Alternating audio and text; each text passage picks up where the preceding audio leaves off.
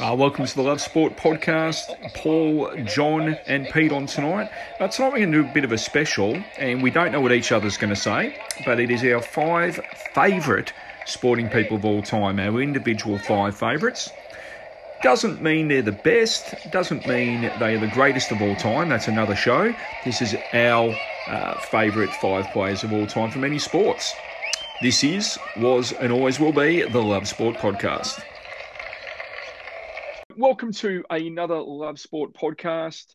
I've got Pete with me at the moment, and I'm Paul, of course, and we'll have John join us soon. So we'll make it really uncomfortable for him. So, as the audience, um, we get our time zones mixed up, a few of us. John hasn't come on for some reason at the moment, so it's embarrassing. We're just putting it out there, and we'll continue uh, when he comes on. Tonight, we're doing a special. Um, we're actually going to choose our five favourite sports people of all time. And I've given the boys a bit of leeway to chuck in a couple honourable mentions. So the caveat is that it's not, doesn't have to be the greatest sports person of all time. It's John's favourite five, my favourite five, Pete's favourite five, and we're going to go from five to one.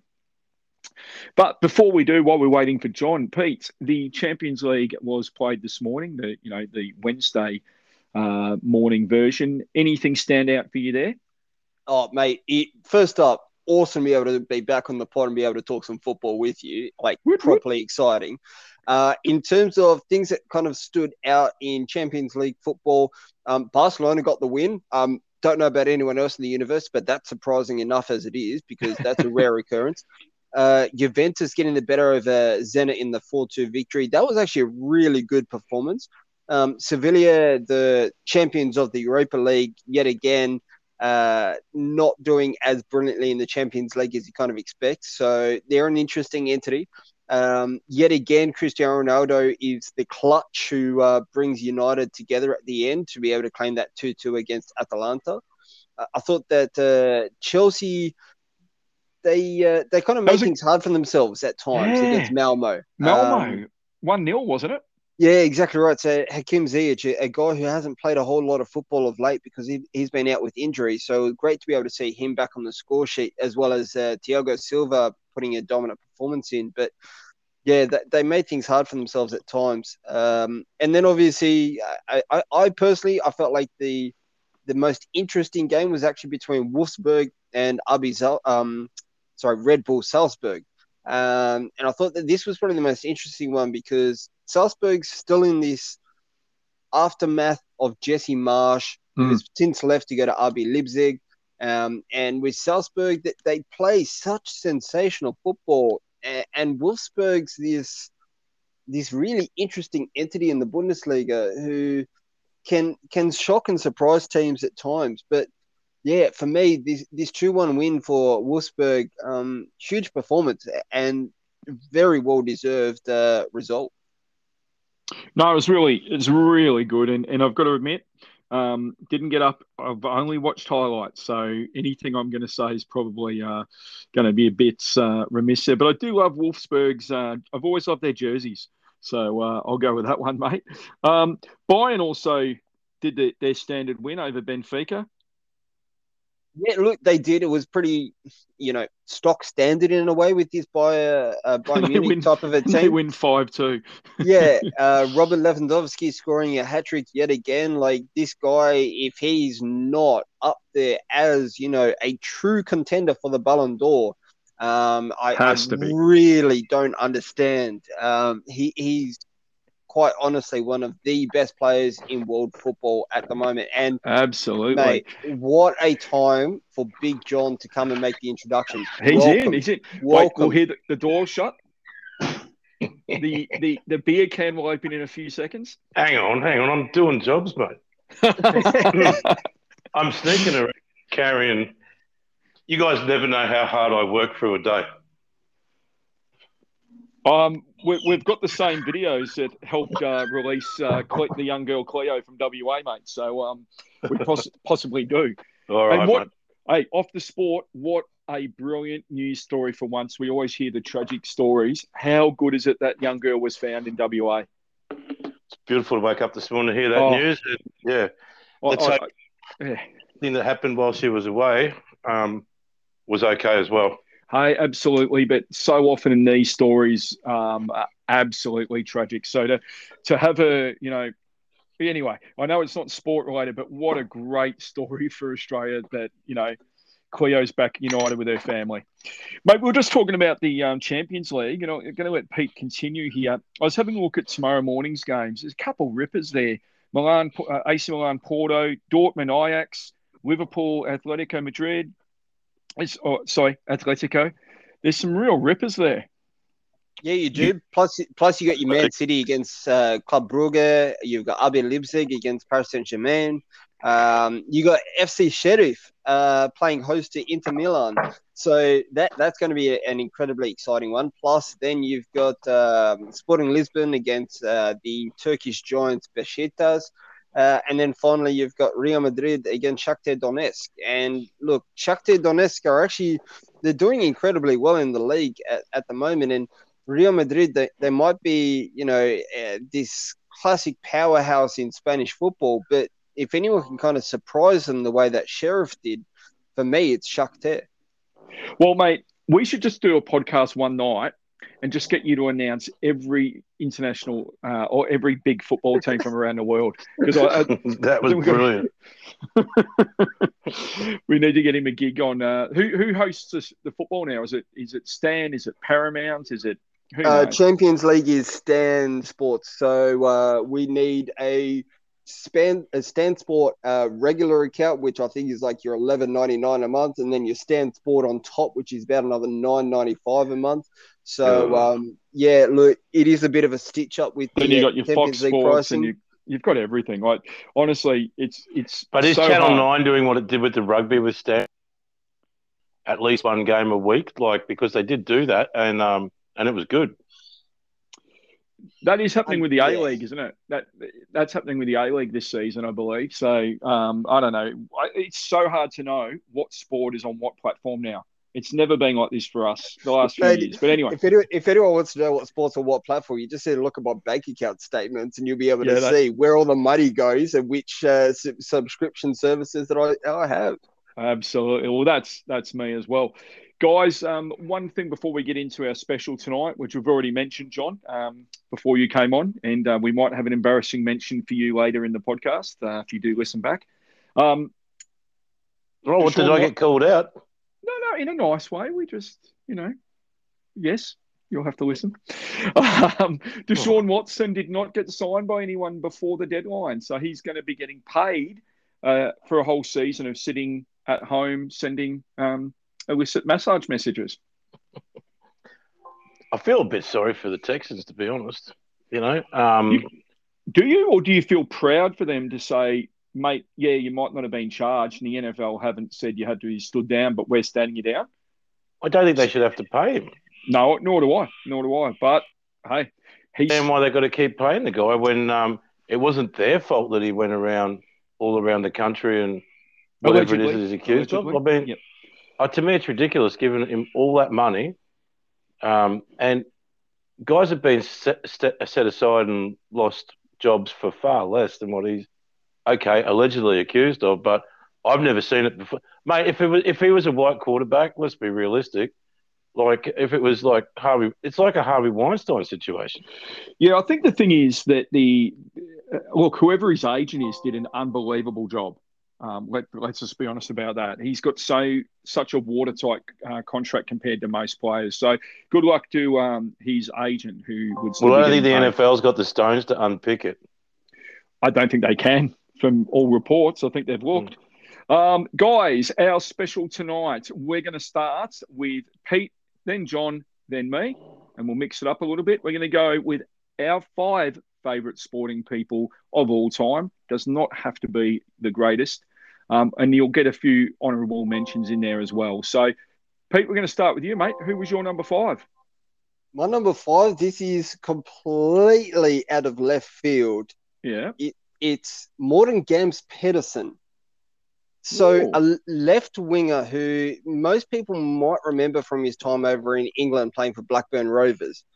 And the reason why I've kind of thrown him out there is not only was he as this Norwegian international midfielder and left-footed um, wide player at times, not only was he brilliant with his distribution with and without the ball, but he was a guy who pretty much went through his entire footballing career without any controversy, without mm. you know bringing a name upon himself, without you know he, he just wore the shirt with pride. He just went out there, got a job done. At his absolute peak, he was you know worth roughly you know uh, about 10 million pounds, uh, which was, you know, current market value would be about 50 million. So he was, uh, you know, a decent like player in terms of his amount, yep. but he was just a brilliant guy to watch. And so I tell you what, when, when I was a, a kid growing up, I, I, used to watch a lot of Morten Gamst Pedersen and try and replicate his corners, his free kicks, his set pieces, the way that he would distribute a ball. So for me, he makes it in as number five. I, I love it, and and that was the whole point of tonight was they're your. It's about you, about what you um, found there. So, what about yourself there, John, in number five? Mate, it's so hard, isn't it? And you know it what? Is. And it I is. think you know one of the th- themes that's going to come up. It's people like when you were younger. I don't have a favorite sports person getting around today. I find it really difficult to connect with the guys who are big in sport. That's going to be doing theme. things well, it might not be necessarily for Pete. It might not be for you, but it is for me. Hmm. I'm just um, going to stop you there for one second, mate, mm. just because we're going to have a number of names coming out. I think we're going to find this is a very big theme, probably between the three of us tonight. It's going to be probably not filled with modern modern people. Who knows? So, you're number five, mate. Um, well, I didn't want to do all the standards this with you before, and I wanted to mix mm. it up. I'm really thinking about who speaks to me across a different variety of sports for different reasons.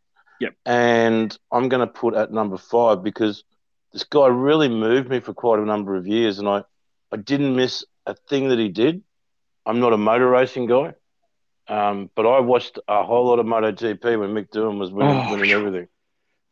And yeah, he was unbelievable. Abs- and you know, it was one of the few sports that I've ever been into where I was able to watch it with Louise because um, Louise quite liked watching as well. And On our um, I framed our wedding date.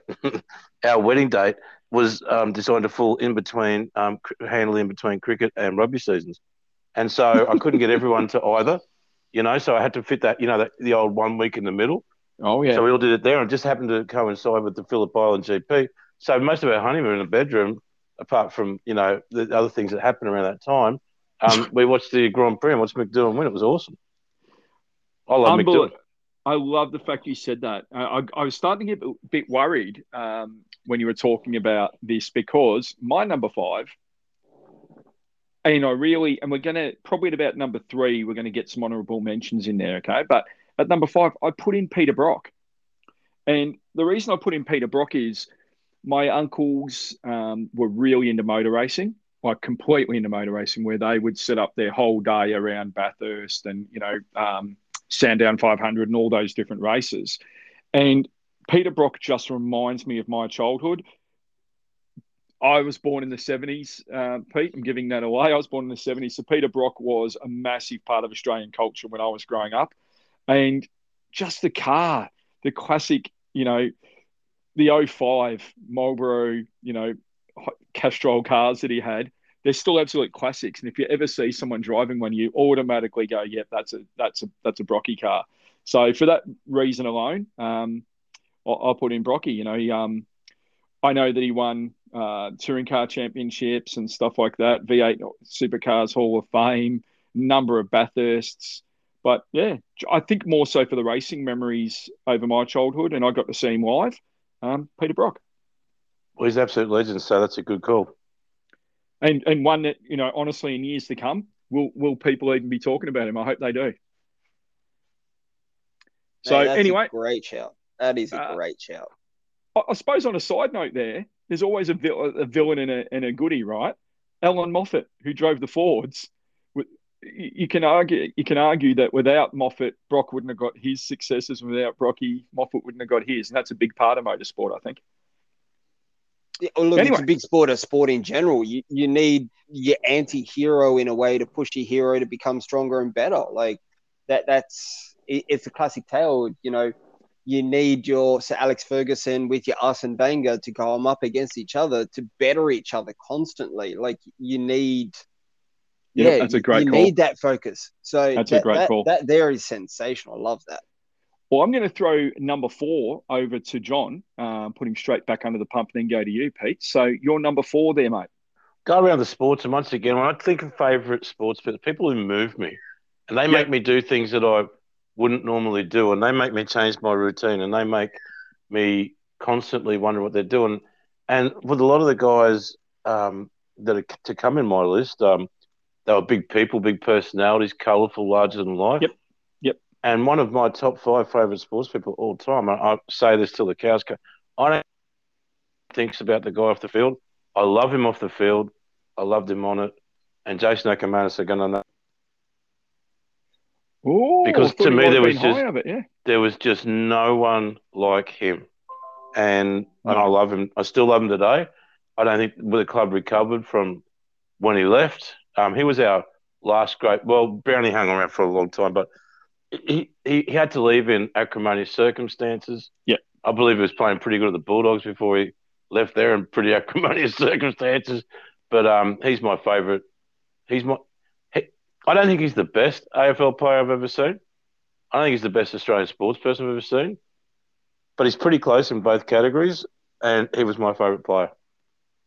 Wow. Yeah. No. Totally. I can totally, totally get that. Um, love it. Great call. And and you know, I, I think of all the unbelievable goals, the celebrations to the crowd. Um, he was just he was ahead of his time in a lot of ways definitely outspoken. We, we all know that, but what a footballer. And I, and I get where you're coming from. And in modern football, he'd be probably kicked out of a club because he is you know not harmonious in the change rooms. Well, he was pretty harmonious when they were winning. Um, so and being outspoken, that's that flip side. I mean, Jason would have probably struggled with social media, but oh, God, um, yeah. we want we, we hate it when people have absolutely no personality, and gee, we hate it more when they've got one in, in, in Australia, I've never. It's it's as bad as it's ever been. Um, yeah, we, we go, oh god, they're boring, and if they're exciting, we chop them down. What about yourself? There? And that's a great call, mate. Ack is one of the, the very great footballers and personalities in the game. Over to you, Pete.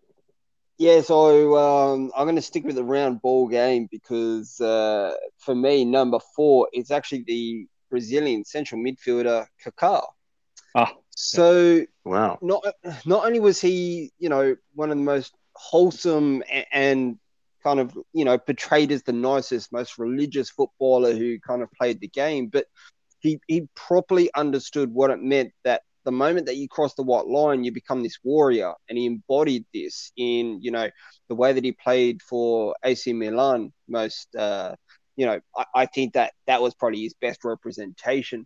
So for me, he he just had this persona.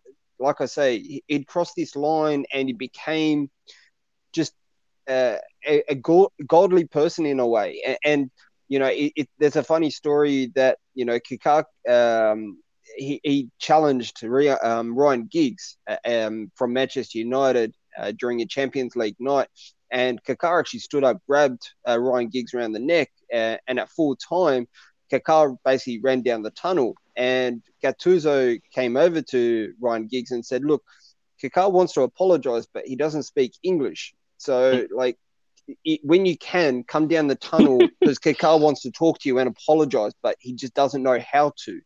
And so Ryan Giggs goes down. They swap jerseys. They have a translator, and they, they basically just share stories for a little bit. And, and you know, he's a guy who, again, uh, I, I watched and I learned a hell of a lot, and I still refer to things that Kaká does, where his ability to, to work with a ball and, and create something out of almost nothing is just absolute magical. And um, you know, obviously he, he was incredibly successful in the years that he had. He, he's obviously picked up a Ballon d'Or. Um, he had plenty of success in terms of Champions League or in Italy. Um, he was definitely tempted to head across to Real Madrid um, for a little while, but um, you, you know, this is for me like one of the most amazing footballers to ever grace our game. That's a that's a fantastic call. That's Um, awesome call. Yeah, he's a, what a great player, and I love that story about him yeah. not being able to speak English. need to apologise. Did they get a photo of that, or did they keep that between themselves? And how did yeah, Gattuso look, go being in the middle? Yeah, uh, Gattuso of all people, the absolute yeah, the peacemaker, the peacemaker. Who expects that of yeah. all people? Love it. Guys, my number four, um, and I know it's not a sport that a lot of Australians take to, but because I've always been into American sport, for me, I still can watch a lot of his highlights. The leading goal scorer of all time, the leading assist scorer of all time. He holds 40 regular season records, 15 playoff records.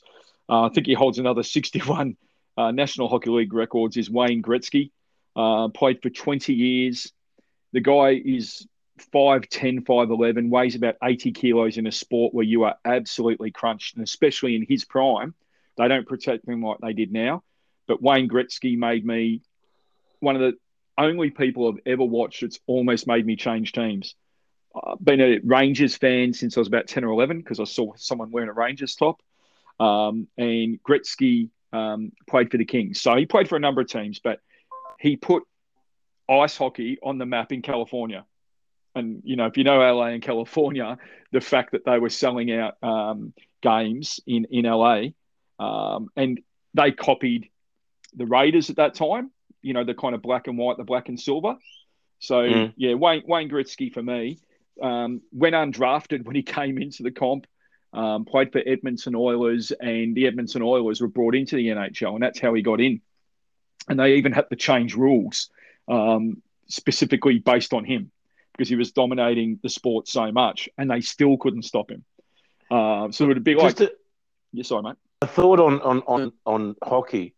I've got two of my very best friends ever who emigrated um, after they to get married in Canada. Yeah. And they're both, you know, we no hockey. There's not much hockey in Logan, hey. Um, no. But um, they both swear by that sport. But absolutely it's, love it. They're just, and they live and breathe it now, living over there. It's a sport you have to be, you have to see live. Um, TV mm. doesn't do it justice. I love the sport. I can barely watch it on TV. But live, you see the pace. You see. I can't see the puck when you're on TV. Yeah. No, it's really hard, especially if it's not like your number one sport and and the power plays and all the different things. I love it because I've followed it for thirty odd years. Um, mm. But this man, Wayne Gretzky, is he was one of the only people in any sports in America inducted into the Hall of Fame on the day he retired. That's that, big cool. That's, wow, but yeah, he is still the leading scorer and assist. Um, and assists are really big in ice hockey. Um, you, you, know, I know they've come into other sports, but ice hockey assists are so important because you get a lot of power plays and three on ones and two on ones. He actually has more. They call them points. So you get goals and assists, but they're both weighted evenly in ice hockey. So he has more points, almost double, than anyone else in the history of the game. I, I just for me, he just is. If I said his name in most of the US, I say it in Canada, everyone knows Wayne Gretzky. So he's, that's why he's in mine. Well, to me, and I'll, and I'll let Pete say what he wants to say about Gretzky, is that to me, all I know about the guy is that when they talk about who's the greatest sports person of all time, and you might say Craig Ives, Bradman so far above everyone, and Michael Jordan or Maradona, whatever, he always seems to make that list. Oh, he's he he. There would be no one in the world who who would argue any player comes even close to Wayne Gretzky. He's he's the Bradman of ice hockey. There's no one even half. They might beat one of his records down the track, so someone might be the, the leading goal scorer, whatever. But this guy was, as I said before, 80, 80 odd kilos against brutes in a, in a time when you weren't protected, and I think he's got um, the equivalent the equivalent of something like 10 NBA or, or 10 NFL MVPs. So, cool. so I just put that in context for you. I just absolutely adore him.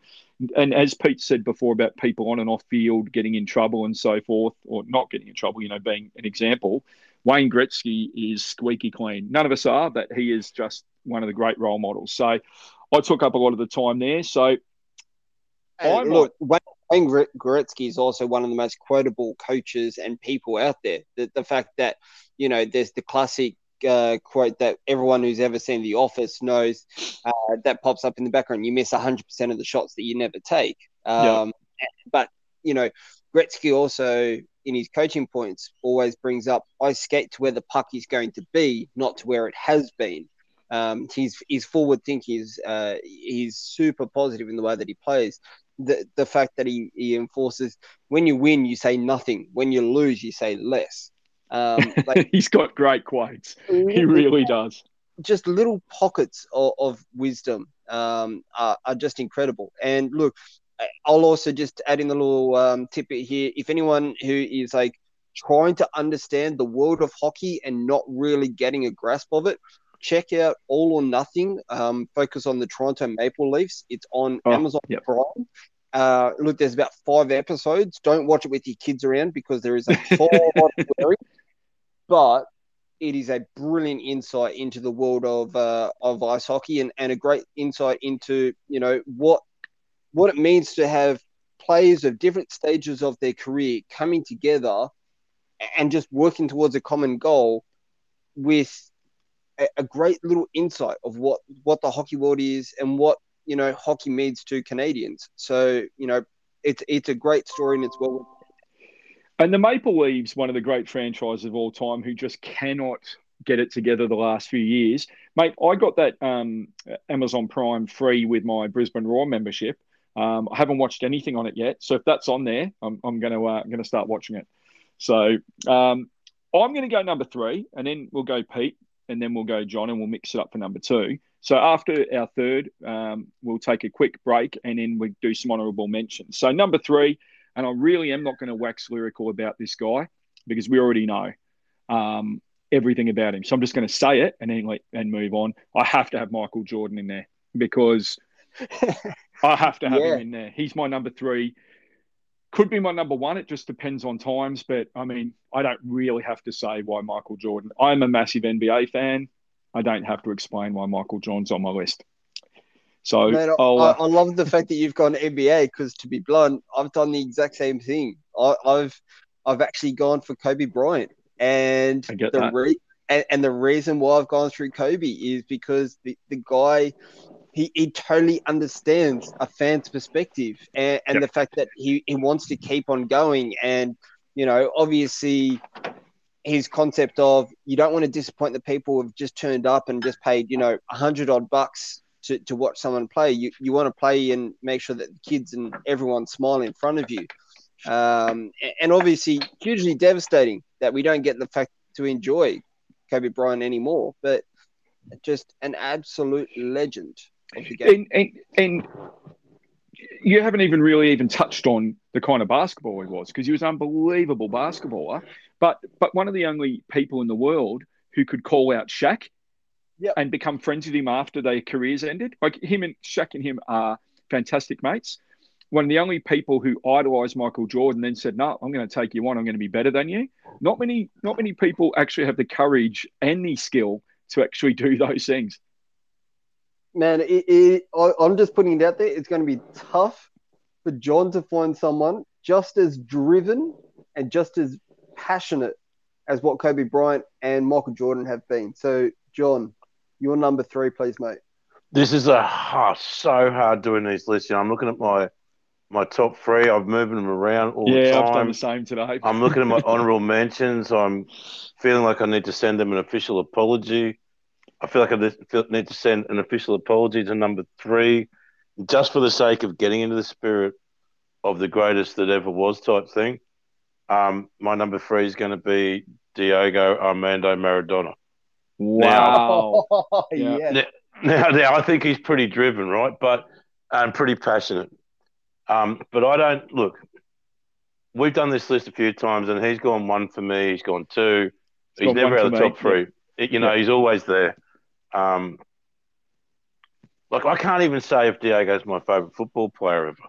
Yes, yeah, I know what you mean. But I do know that he's definitely one of my top three favourite sportsmen and that I miss him a lot since he died. Um, I yeah. love the way that he, uh, to me, what made him the greatest of all time. Now, when I say he wasn't my favorite, this is my favorite, I know he's the best footballer I've ever seen. um, because none of the guys around today would dare leave a club like Barcelona and trot off to a place like Napoli. Yes. And put that whole city and that whole club on their back and win in what was then by far the hardest league in the world to do and do it a couple of times. And then, mind you, trot off to a World Cup where he got kicked, literally kicked out of it around his yep. shins yep. four years earlier, and then go and do it not just once, but get the, a far worse team into the final four years later, playing some pretty ugly footy. And the and everything that happened since, the entertainment value, the books, the the videos, he's the you know, I love him and I miss him. It's sad since he's passed. The the world, especially football, is sadder for his passing. Couldn't say it any better, mate. Couldn't say it any better. And I could easily have him at number one, but I'm figuring that I'm pretty sure that Pete's going to have a football guy at number one, and I'm not certain that you're not going to, Paul. So I'm just going to be that other guy. Yep. And look a little bit like, hmm, what's with Mr. Maitland? Well, we're going to have a quick break in the show.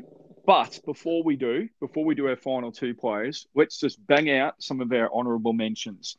So if you've got five or six honourable mentions, we'll take it in terms of doing two or three. So Pete, give us two or three of your honourable mentions. Well, from an Aussie perspective, I, I absolutely have to um, shout out the likes of Craig Johnson and yep. Harry Kewell. Okay. Just don't tell Sean you said Harry Kewell on the podcast. Um, he Apologies, may, Sean. He may implode. He may implode. Not his uh, coaching, uh, just his footballing ability. His coaching ability, that's a whole other story. Uh, that's a whole podcast on its own. A uh, couple for you there, John. My favourite, like, cause for quite a while, both of these guys were my favourite football player, yep. and I still love them to, to, to this day. And one's George Hagi. Oh yeah, um, yeah, yes. Was just such a sublime left footer. I grew sideburns like his for a while around the '84 World Cup. I thought he everything he did was just gold. I loved him at Barcelona. Him with Stoichkov together. If people haven't watched videos of that, yeah, go and do yeah. it. Yeah. Um, and my other on that list of favourite footballers was Chris Waddle. I'm not going to. I don't have Shearer on my list. Yeah. The guy, the guy that I love as a as a as a Newcastle fan, a Geordie fan, for all time is Chris Waddle. And wow, okay. Um, you know, he's my favourite player. I saw him live when I was a kid. Yep. Uh, followed his career, cried when he left, um, and he never went back. So there you go. There you Isn't go. It funny? we do this again next year. Some of these honourable mentions will probably be in our top five. I'll give you a couple of quickies. Bo Jackson, his career was ended, um, obviously with injuries. I say obviously, people who don't know him. Um, just basically changed sport. Was playing uh, baseball and football, and I have to put Stefan Edberg because um, when I was growing up playing tennis, um, Adidas became really big, and you either wore um, Ivan Lendl, who bored the hell out of me, or Stefan Edberg tops. So I love the fact that I had blonde hair, he had blonde hair. My heritage is Swedish. He was Swedish. So if you yeah, put Ivan Lendl on that list, mate, that's as a special mention. That would have been a huge statement. But but in saying that, Ivan Lendl and Stefan Edberg kind of changed sports marketing in a lot of ways because Adidas put everything behind their tennis gear and everyone was wearing their stuff. Um, Edberg was the, the, the kind of red and yellowy stuff, and um, blue and green, I think, was Lendl. But anyway, a couple more honourable mentions there, guys. Oh, I know, I know. Right. I didn't oh, put him on my list. another one that I'm going to throw out there is actually going to be a bit again left field, completely random, and I don't know whether or not uh, you guys are going to agree. It's actually going to hmm. be the former Canterbury Bankstown winger Hazem El Masri. Oh yeah, yeah Hazem, yeah, yes. he's awesome, mate. You got, you got no arguments from us, mate. Mate, what what a tenacious and determined uh, player, and, and, what kind of a leader and a captain. Uh, like, yeah.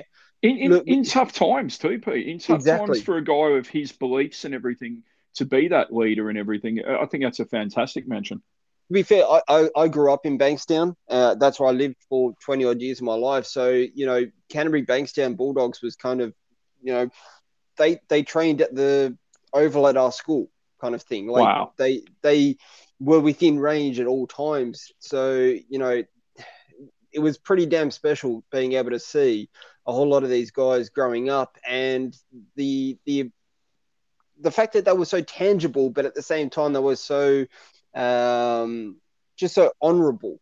Uh, yep. So you know, yep. brilliant, brilliant people. Yeah.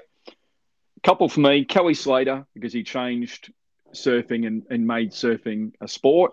And I don't think anyone can do the stuff he did. And a lot of people bagged him early on that he could only surf small waves, but he proved himself that he could surf any conditions. And there'll never be a better surfer than Kelly Slater.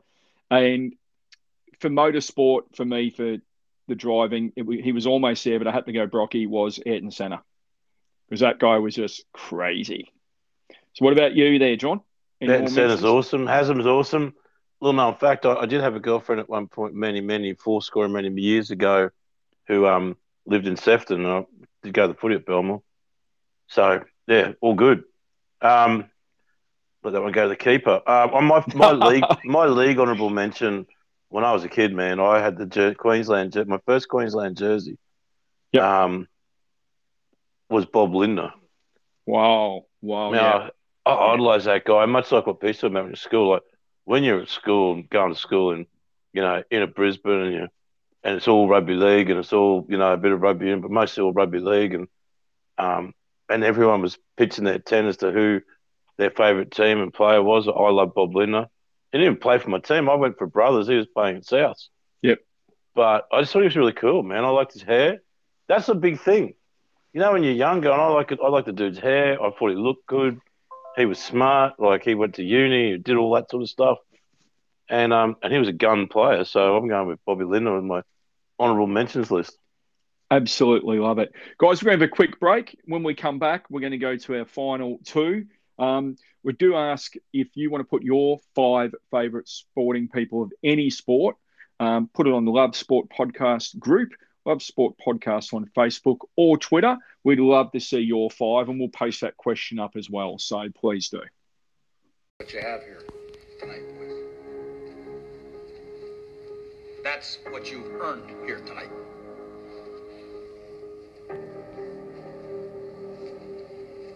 One game. If we played them ten times, they might win nine. But Not this game. Not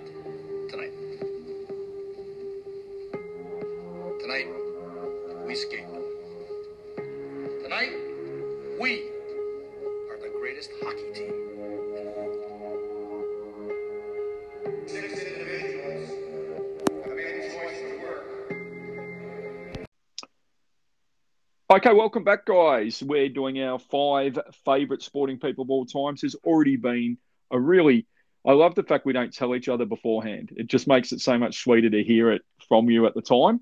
So we're going to do our number two uh, person, that is. Uh, yeah, that was the worst joke ever. I'm not going to edit it. Um, so we'll go with you, Pete. Your number two on your list of favourite sporting people of all time. My number two, it, has got to be uh, Ash Barty. You know, an wow. absolute legend who's won 13 singles titles, 11 doubles titles, has won Grand Slams. Uh, look, an absolute amazing human being who, you know, has played cricket, has played tennis, has been involved in uh, sport since she was four, has gone through a whole lot of tough stuff, but at the same time keeps coming out and being stronger. And she's super driven, knows exactly what where she wants to be yep. and how she wants to get there. And she's she's got a great set of values that she's uncompromising in. So she has a fair belief and she knows exactly how she wants to achieve what she's going to achieve. And, and, and having almost that year off, where she got to see that mighty Richmond team win a grand final in Brisbane, she actually has she speaks to every person now. You know, you see her in the crowd holding a beer. You see her with her friends. She brought like Steph Gilmore and people like that, surfers to games. She looks like she's got the balance just absolutely right, which is almost impossible as a sports person. Absolutely, and, that's they're, they're the wholesome sports people. So we, we can obviously say, you know, your best evers are the un, like the untouchables, but when you get someone like an Ash Barty who still seems so grounded and is still just so you know, so approachable, but he's still so successful. It, it makes it feel like, hey, you know what? We're all either all part of this journey or we're all involved in the process. So it is just really enjoyable to watch. It, it comes down to friends and family as well, and, and actually listening to your friends and family because you see guys like Jordan Goey, and I know he's got off on his charges, but you guys like that, yeah, I don't care how much talent you've got. If you're going to be a knob out on the juice when you've asked special permission to go to the US and train, you just can't have those people as, as people you look up to or people you admire. So she is the absolute opposite of that. Um, what about you, Pete? Oh, sorry, Pete John, number two. Well, I just want to do something slightly different because it didn't get to mention my other honourable mention, and I really well, want to bring, bring him in, up because right, he's a, I think he's a bit of the antithesis of the sort of dudes that Pete's going with. Um, I'm going to tell you the places he played at in order, and I want to see if anyone can guess who it is. All right, so 1991 starts in Vasco da Gama, Palmeiras, then to Flamengo, then to Corinthians, then to Vasco da Gama, then to Fiorentina, then to Vasco da Gama. He's back there again. then he goes to Santos. Then he goes to Napoli. Then he goes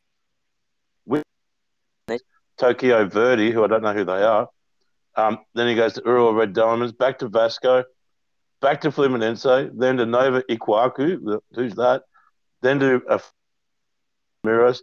And then in 2008, he ends up at Vasco da Gama again. And then comes back in 2012. Guess where? At Vasco. Anybody know who this guy is? most famous for when he's at Fiorentina under Trapattoni, saying that he's not going out to play unless uh, at half time he's provided with ladies to service him oh, while he's there, which is one of the reasons why he doesn't not get the animal. It's the animal, man, Edmundo. Oh, Edmundo. Edmundo just... Alves de Souza Neto. What a player, man. What a, I, do you know what? He wasn't using anyone as a peacemaker, man. No, I, I, I remember telling you, I don't know if I remember telling you guys, I, I read a book about – um, sex and fo- it was called Sex and Football, and it was about mm. it wasn't all about sex and football, but it was about footballers who just did absolutely whatever they wanted, and in modern times, you know, and he was one of the first chapters, Edmundo. So as soon as you started saying something on those clubs, I'm like, oh, I know who this is. He um his wife knew his wife knew about a lot of these things going on. But, she probably didn't want him at home. well, he was called the animal for a number of reasons. That is a, a fantastic call. Was that your honourable mention or your number two? That was not my number two, but but literally, um, um, he was honourable mention because I used to love following his career. It was wild. It, it really was, and he could play though. He could play. None of those clubs would have taken him if he couldn't. Play. Well, he could. He was he was in some proper Brazilian teams, and he was nowhere near that seven-one defeat. No. So, I bet he's happy about that. so, who's your number two? Because that that could have been a number two. Because that's fantastic. right, my number two um, could easily be a number one. He's the guy that really made me fall in love with the NFL. Oh my god! And I think he's one of the most exciting individual talents in any sport that one could possibly ever hope to see. He was a free spirit um, in the NFL. His name is Brett Favre. He, he, he set the record for the most number of consecutive starts by any player in the NFL I think it was 280, 279. Yeah. Without leaving the game, the dude got bashed all the time, getting worked at quarterback. And one of my favorite stories about is a couple of stories about Brett Favre, Pete. Um, when he was first drafted, he was drafted to Atlanta Falcons, and they only picked him up. He was a bit of a country hick. He didn't go to a big um, a big college program. He came straight out of. He's from Mississippi, and he came out of one of those small town Mississippi colleges.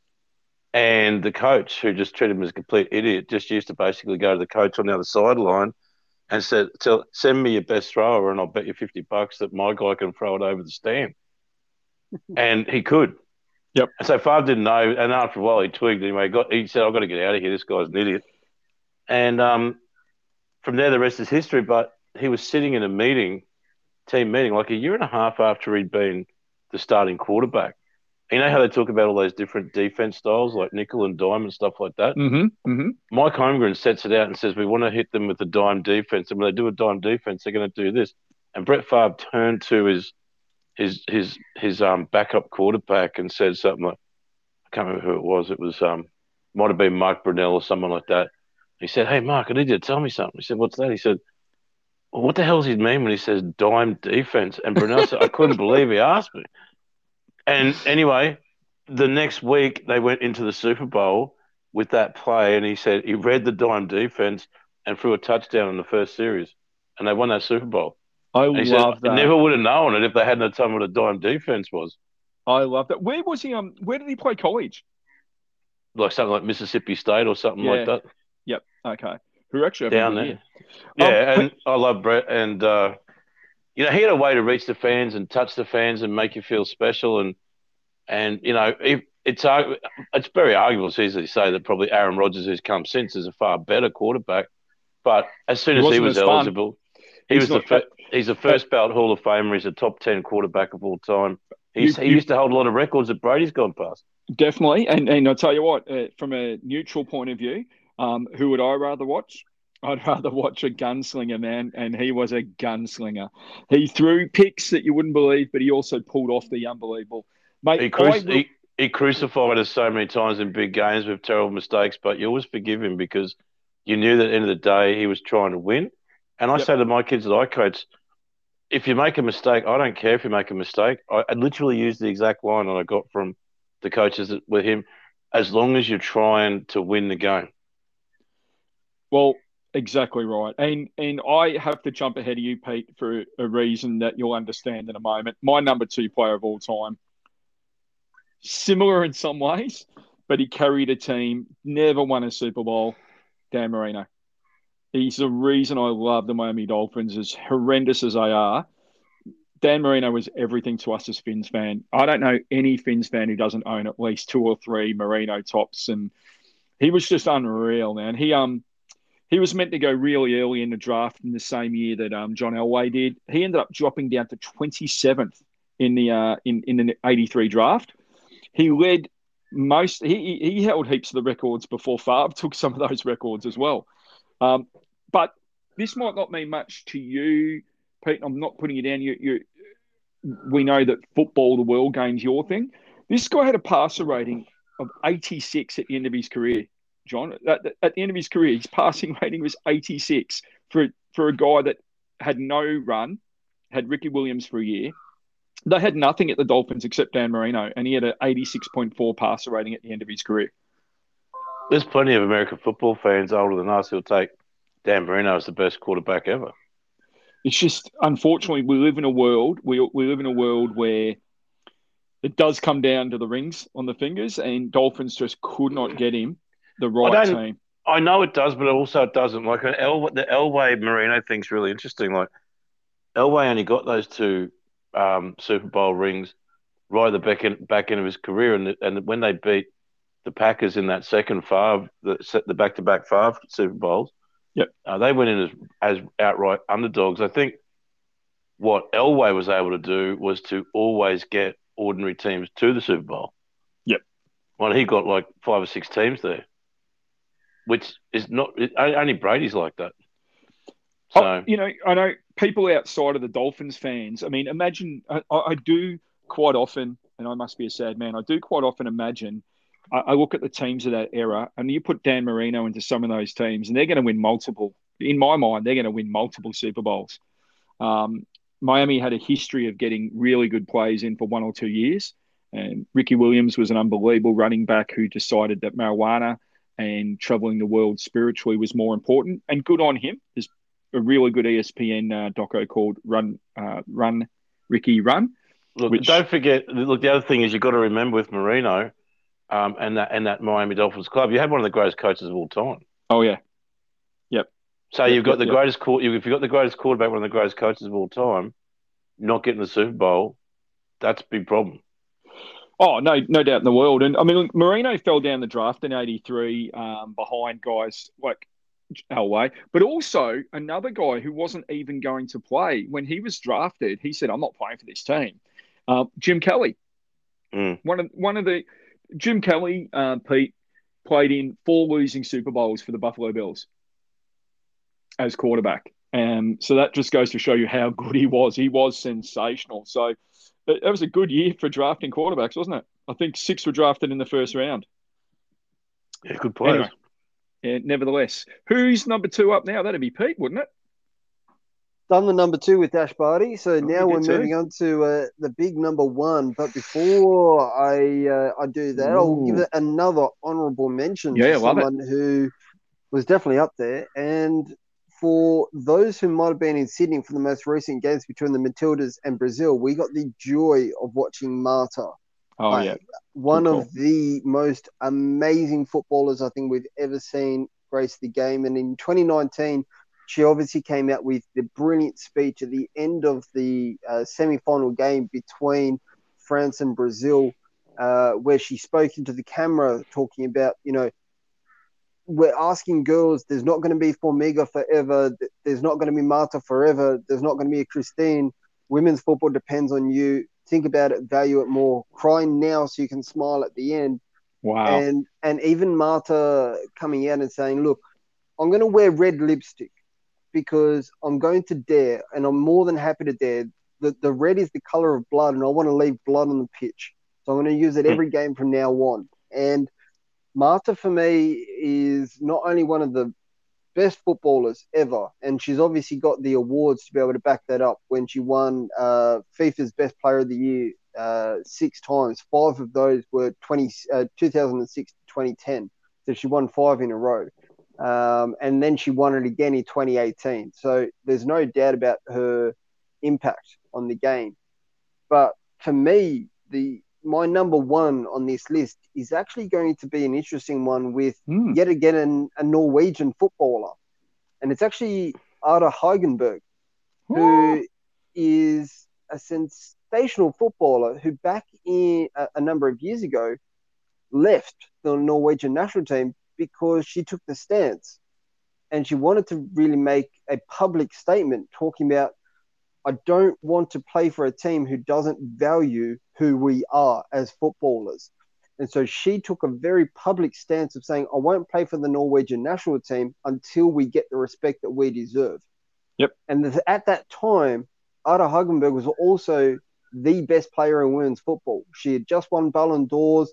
She had just been winning Champions uh, leagues. She had been ever in uh, in England playing for uh, playing alongside the likes of Chelsea.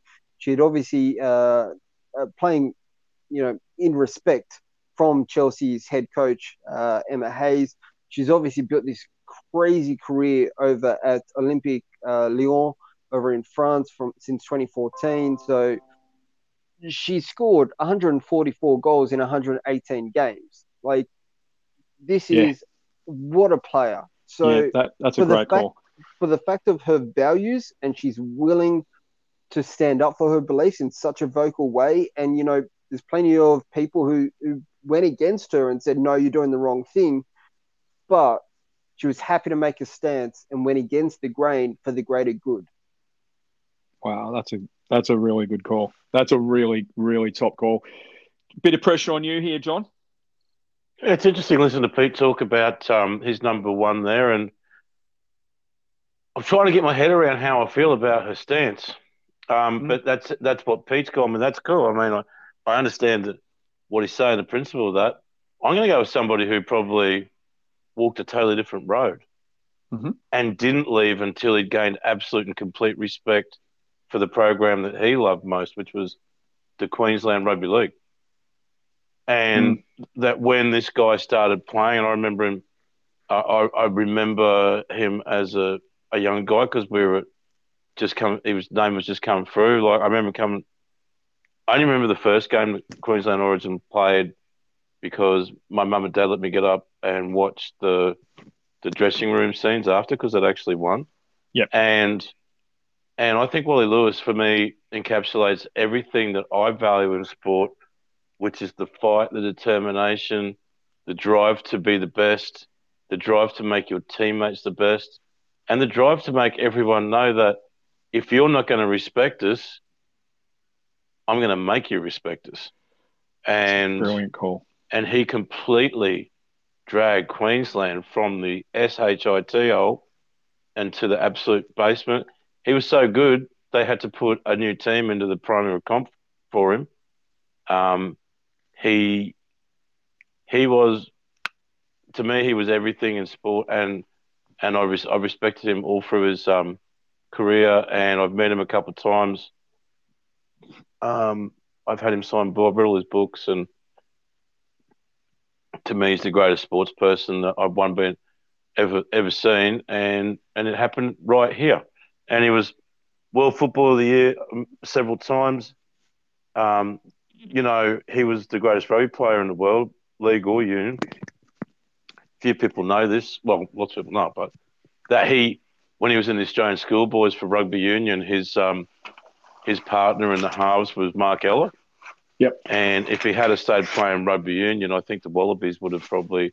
Can you imagine the Wallabies playing oh with Wally Lewis and Mark Ella together? And the Ella brothers. Oh, it goes goodness. down as the greatest halfback combination in that sport as well. And they both say that that other person's the best player they ever played with. And, and the best generally, I mean, so many of the best actually do. Um, I, I, I, touched uh, earlier on Wayne Gretzky when he was inducted into the Hall of Fame, and then I think they had a thousand of the best hockey players and journalists and everything um, voted on the greatest player of all time. He voted for three other people, and when they gave the speech, he gave three others he would have had ahead of him. So common com- commonality there. Um, yeah, and I don't find him arrogant. I don't find any of that. I know lots of people in New South Wales hate on him, but like that, that that's a product of what happened when when whenever they do the voting for, um, you know, the the team of the century, the captain of the century, all that you hear all those other players talk, and it's, it's just a, it's it just is it is the case that they all say that he's the greatest player that that sport's ever had. I love the fact you brought him up. Um, I found out you know, a couple of years ago that I was an epileptic, and it was pretty um, had some pretty bad seizures in front of my family, which scared the hell out of them. He's an epileptic. He had a pretty bad um, uh, seizure on on live TV as a sport. He's a sports reporter in in Queensland, uh, Pete. So he does Channel Nine Sport, and I he had a seizure. Remember that uh, that very well, and people were questioning why he was licking his lips during the interview.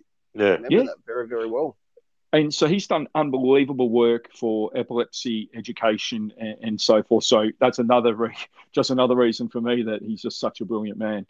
Um, mine is because anyone who knows me, and I think you two do know me well enough, Richmond is my blood. Richmond is honestly, you cut my arm, I'm bleeding yellow and black. Right?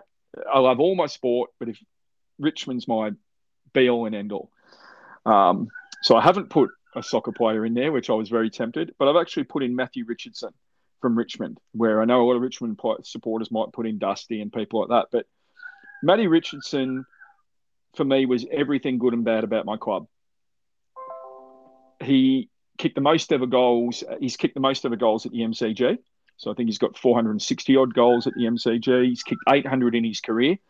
The guy would either kick from 55 metres out and kick an absolute ripper, or he'd miss it from five metres out.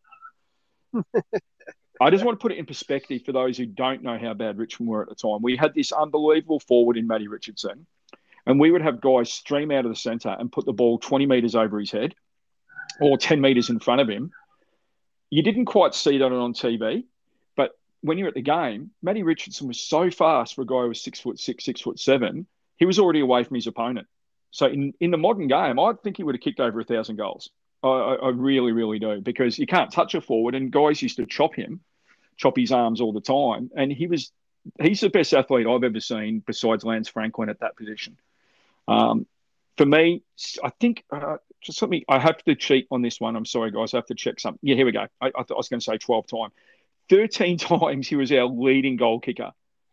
So in 16 years, and two of those years he was out with knee reconstructions. 13 years he was a leading goal kicker. So automatically inducted into Richmond's uh, team of the century. Um, just the only reason I could go to the football in the 90s and, and early 2000s was Matty Richardson. So he is 100% my favourite ever Richmond player. I'm lucky enough to have had a few dealings with him, and I've got um, a boot from his final season signed, which has grass in it. So I love it. it. It's it's in a case it won't be taken out again. Um, it'll go to my favourite uh, grandchild who follows Richmond, but he is. There are some players, aren't there? No matter how bad your team's going, you can go because someone's playing in your club. That's he kept my fires going at Richmond. So Matty Richardson's my number one. And that's fair enough, and that's a great call, and I don't blame you. Why not? And who knows? Uh, you, you, know, at the end, I've got no qualms saying that Dusty will probably be the greatest Richmond player who's ever played, but Dusty didn't keep me at the football like Matty Richardson did in all the hard times. And honestly, honestly, if you if you had him at a decent club, the guy would have kicked almost a record amount of goals because no one could keep up with him. No He's one. a great player. I, I only really saw him live a couple of times. Mum was in the in the finals at um, I think it was the preliminary final at the Gabba in two thousand and one. When you guys pumped us, absolutely That's pumped right. us. But they kept it, kicking the ball over his head that night, mate. I tell you, I never got there. I've never seen someone be so badly treated by his own teammates in terms of um. He would. The, one of my favourite Richmond photos ever. Please indulge me here. Is he's been t- he's jumped into a pack and tried to like basically bulldoze a pack, and he's been pulled onto the ground, and he gets holding the ball. And as the umpire's giving him holding the ball, he gives the umpire the bird. Like he knew the umpire was about the. It's this famous Richmond photo of him lying on the ground with about four Collingwood players on him, and he's given the the umpire a bird. I'll put it up on the page this week. That's who he was. But off the field, his favourite thing is music. He just goes to every gig you could possibly imagine, and um, Richmond's team in the '90s, every single one of them wanted to be a rock hero, and every one of them had bad haircuts. So there we go. All right, guys, I don't know if you've got any other honourable mentions, but I can tell you now, um, that's the, the beauty of sport. We've come out with so many different angles, the three of us, that I'd love to see people on the Love Sport pages put up there. So I'll put up a post tonight. Um, I'd love to know who your favourite five are. I mean, I keep I'm hearing your guys. I'm like, how did I miss him? How did I miss that one? So some really great calls. Any any final things to say there, guys? I don't really want to say anything after my after speaking about Wally and all those guys and yep. listening to you guys and enjoying all those things, learning about some different people I hadn't thought about and um, it was fun. Yeah, I, that's why we love sports so much, and and it's why I respect you guys. I love hearing the different points of view that we've all got. Um, Pete, final word for you, mate. Mate, I, I think I'm going to spend most of the night tonight uh, scrolling through YouTube and watching highlights of all of these players do magical things from all the sports that we've mentioned. But as you mentioned there, I, I highly suggest uh, anyone who's tuning into the podcast here, you jump on Facebook, go to the Love Sport podcast, search us up in there. There's a Facebook group. Chuck your suggestions of you know who would be some of your favorite sports people um, in the Facebook group, or you know, you can always hit us up on Twitter as well. It's a great opportunity for us to kind of share our own lists and and, and you know agree disagree and you're not meant to have the same as someone else that that's the beauty of this and we've got so many different uh, impacts or people have uh, you know changed our decisions along the way so look absolutely brilliant to be able to share this and i'll look forward to uh, checking out on the Facebook group and on Twitter uh, what everyone else's suggestions are.